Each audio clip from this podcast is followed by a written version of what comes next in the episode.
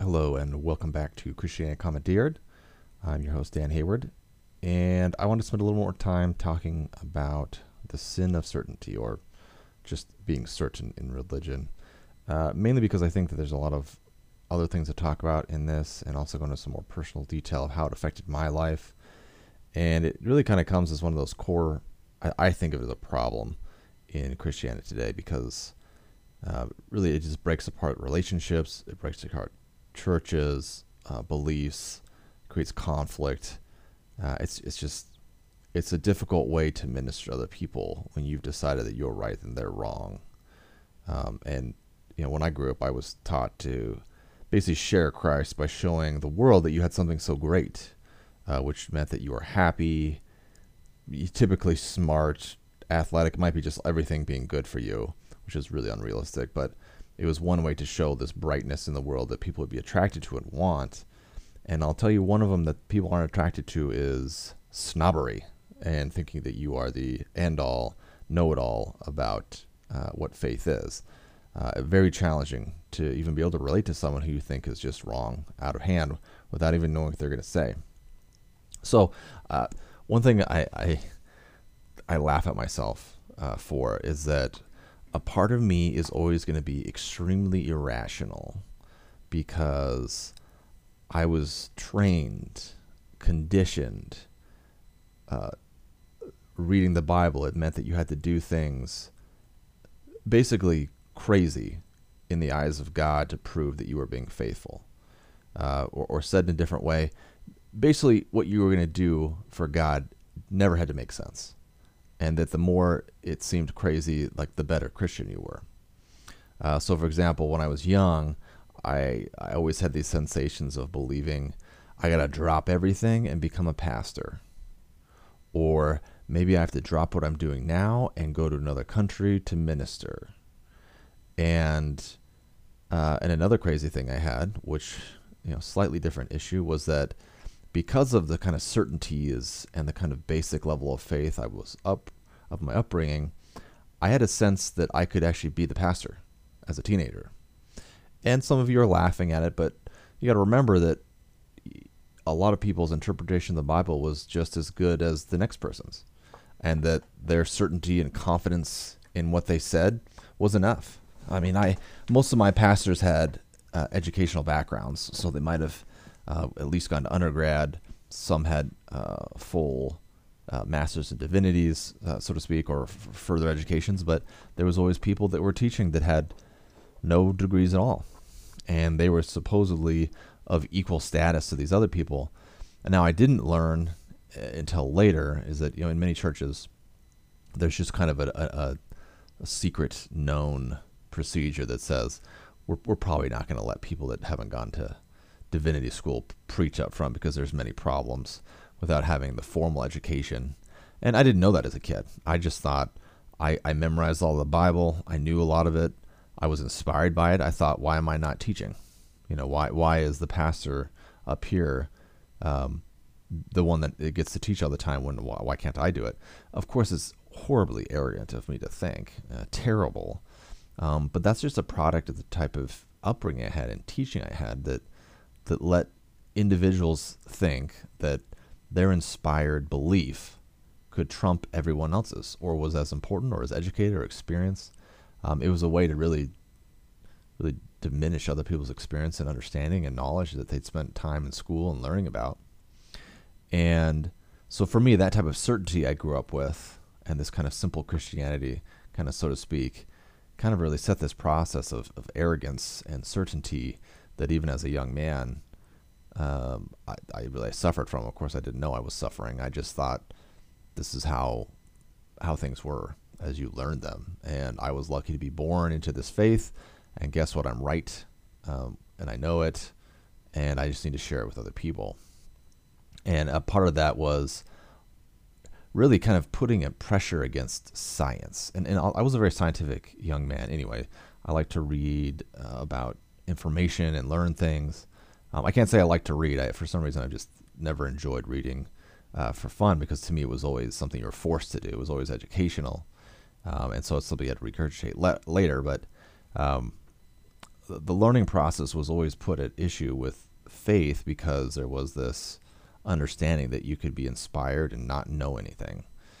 And and I think that's going to be hard when you think about your children and, and, and teaching them where they should go because you know one I think most of us agree that very young people um, if we had them up teaching the word of God we might might put uh, a lot of things at issue for us that we don't want to deal with um, we do want to understand and value experience and education um, and differing perspectives. And I still strongly, you know, not that we have to put kids up there teaching, but um, I have a, a, belief that you can't learn anything from someone you don't respect. And I think it's a great value to hold to be able to respect everyone's just somewhat, even a little bit, so that you can actually try to learn from them. Because I think we can learn from all people.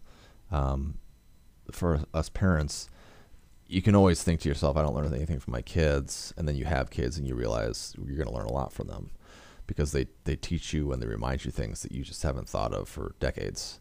And if we're shut off to that, then we just think of them as less people. And then as we get older and they get older, we still have that dynamic that we always know more and are better and they should come to us for answers you just aren't really helping develop this child into a, a place where they can move on and, and thrive and, and, flourish on their own.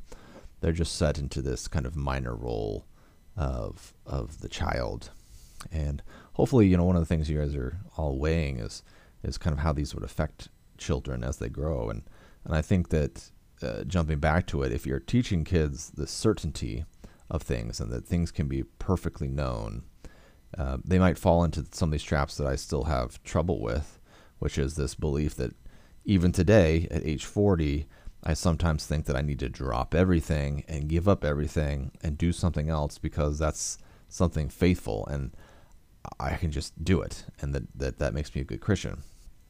Um, but in another vein, um, this does kind of set people up to to fail because I also started feeling like I would struggle with just working or going to school because none of those seem to be pointing to faith. And there's many services I've been to that talk about how you can minister in every form uh, that we have, whether it be in, you know you're entertaining yourself or uh, you know sitting on a bench reading a book or at work or at church, you know, or just walking down the street.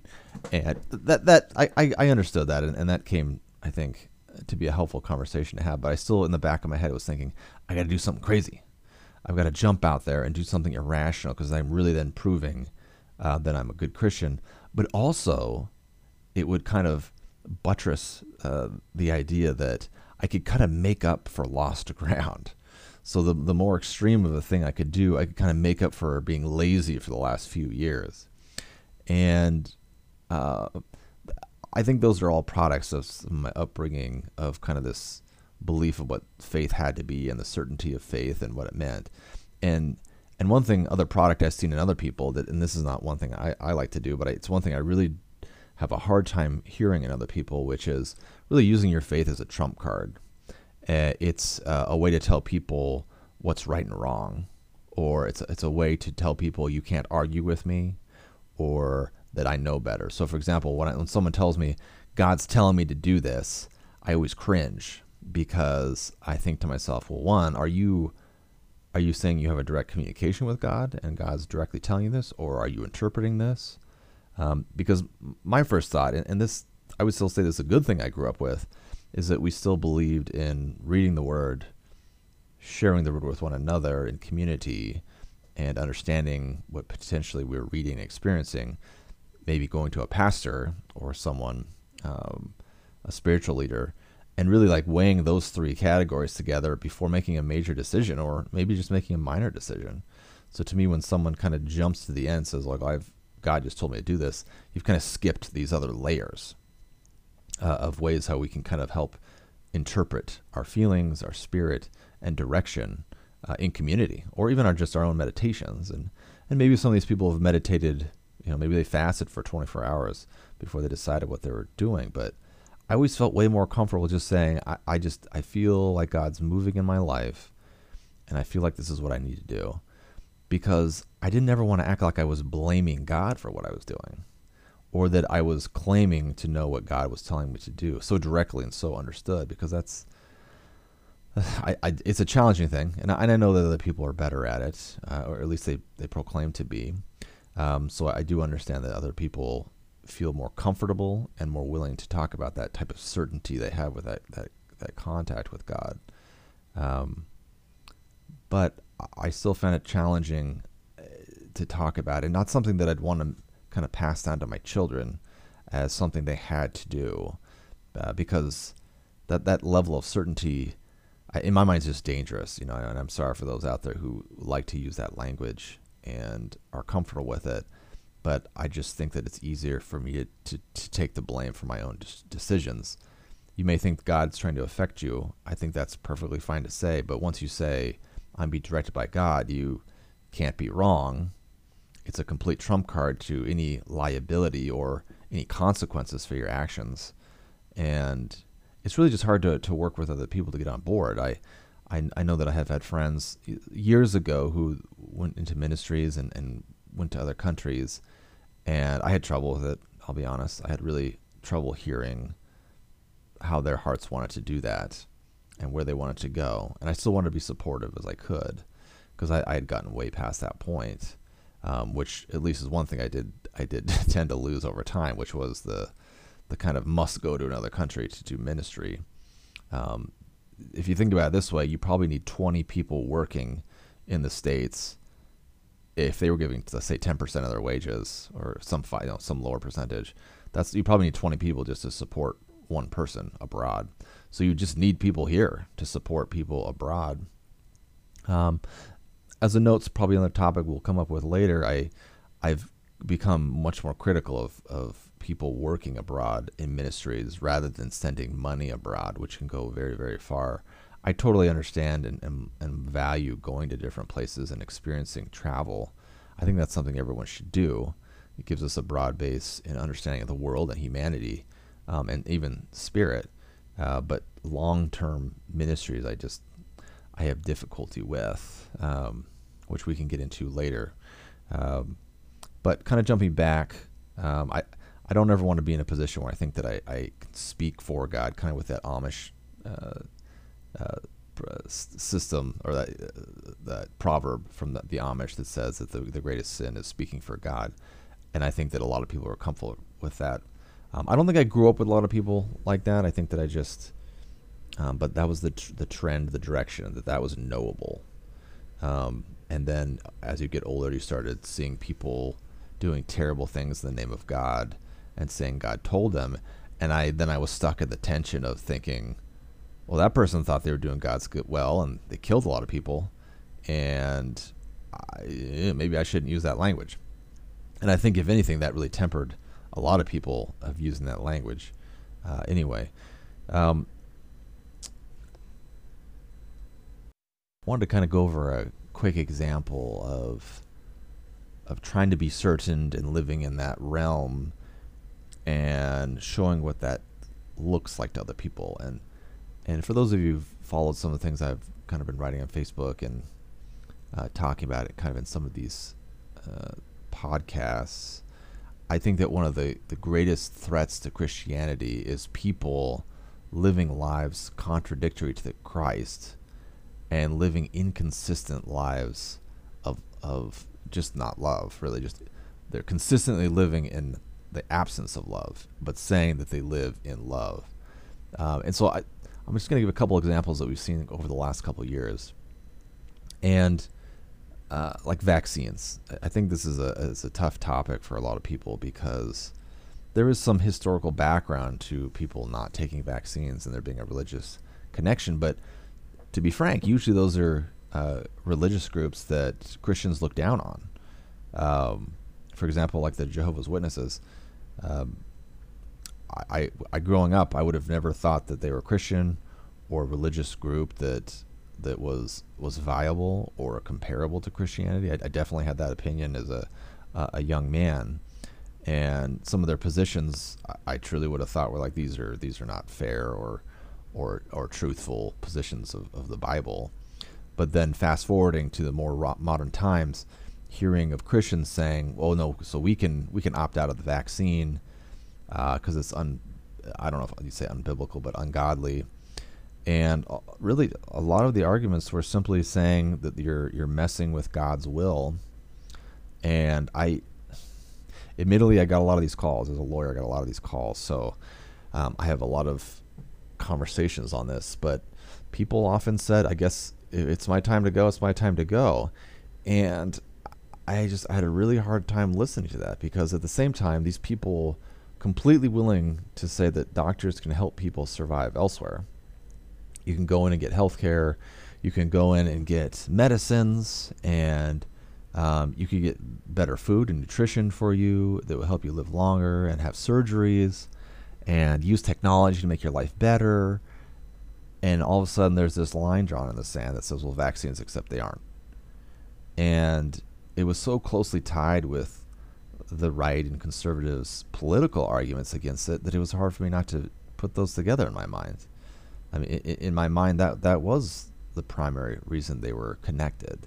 And I think if people are looking from the outside and, and thinking like I have, eh, you know, I could be wrong, but they're looking from the outside. You, I, you could see posts on social media and discussions saying these aren't really Christians; they're Republicans there aren't really Christians anymore. There's just Republicans. There's just conservatives, and they're just agents of the party.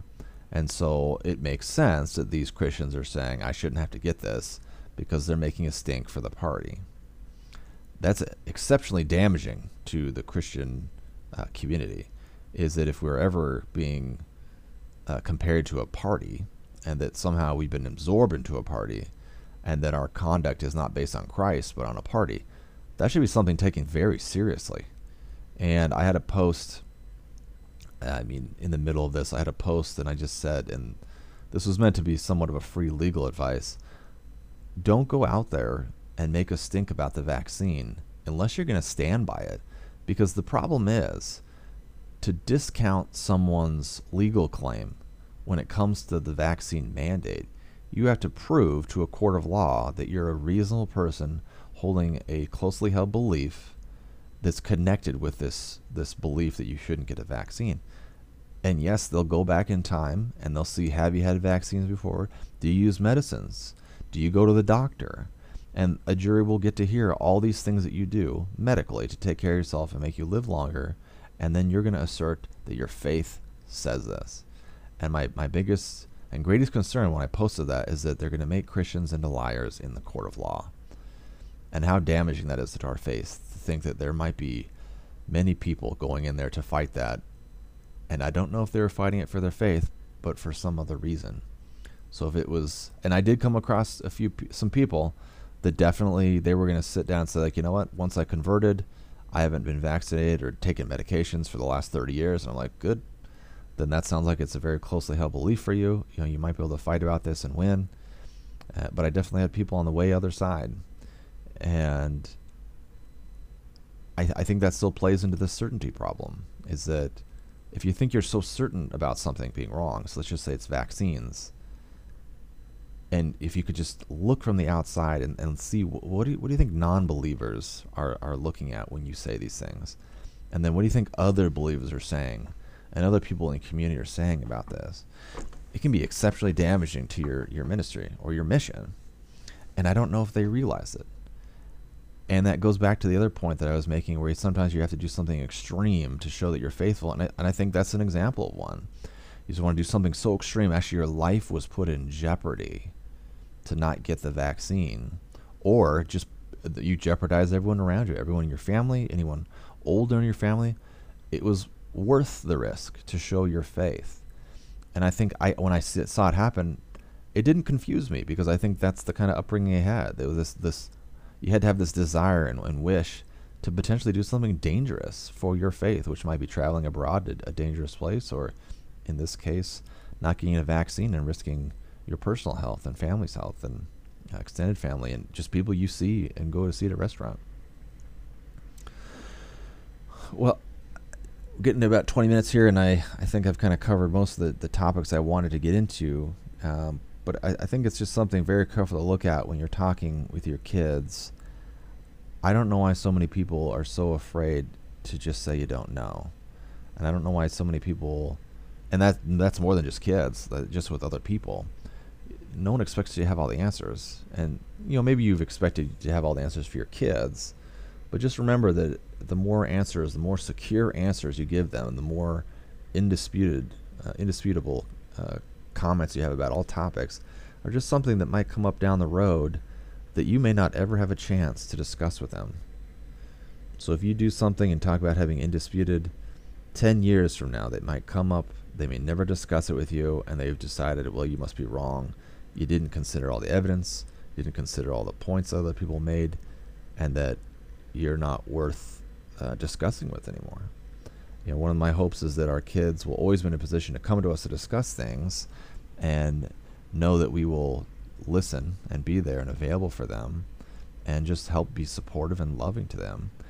And if we can put ourselves in a position that they'll come back to us, we feel like that's a, a, long term uh, goal and really just a long term hope for us. That if there's any point down the road where they're having hard uh, discussions and, and hard uh, situations, they can come to us and not think that we've already come up with the right answer. And if they broke that answer, that they can't come talk to us. For example, kids uh, maybe having premarital sex and thinking, well, my parents didn't do it. They told me I shouldn't do it. My pastor told me I shouldn't do it. My youth pastor told me I shouldn't. I tried to live the way that way, and I didn't make it up. So I don't live up to the standards, and so I just want to hide it, and I don't want to talk about it. I'm afraid of it, and I'm not going to my parents about it. That's that's something that type of certainty and black and white thinking can impress on a child that makes it difficult for them to come back to you and I, I just don't want that to happen. And and I understand these are these are my opinions and how I, I see this, but I'm really trying to tell you what happened to my life and how I experienced things and how it kind of draw me away from really reality and people around me until I realized as I got older that that's what was happening and that people thought I was arrogant. Yes, and it's not surprising uh, to many of you yeah, that I was uh, an arrogant young man and I thought that I knew a lot of stuff and I'd memorized a lot of things, uh, but I had a lot to learn. And as a parent, we're all going to have a lot to learn as well. And I just hope and, and pray for all of you that you'll put yourselves in a relationship that will grow with your kids and that exploration is a part of seeking out answers that maybe we can't know, uh, but talking about them is one way to just relate to our kids and build each other up. So, with that, uh, I just want to thank you all for listening and wish you shalom.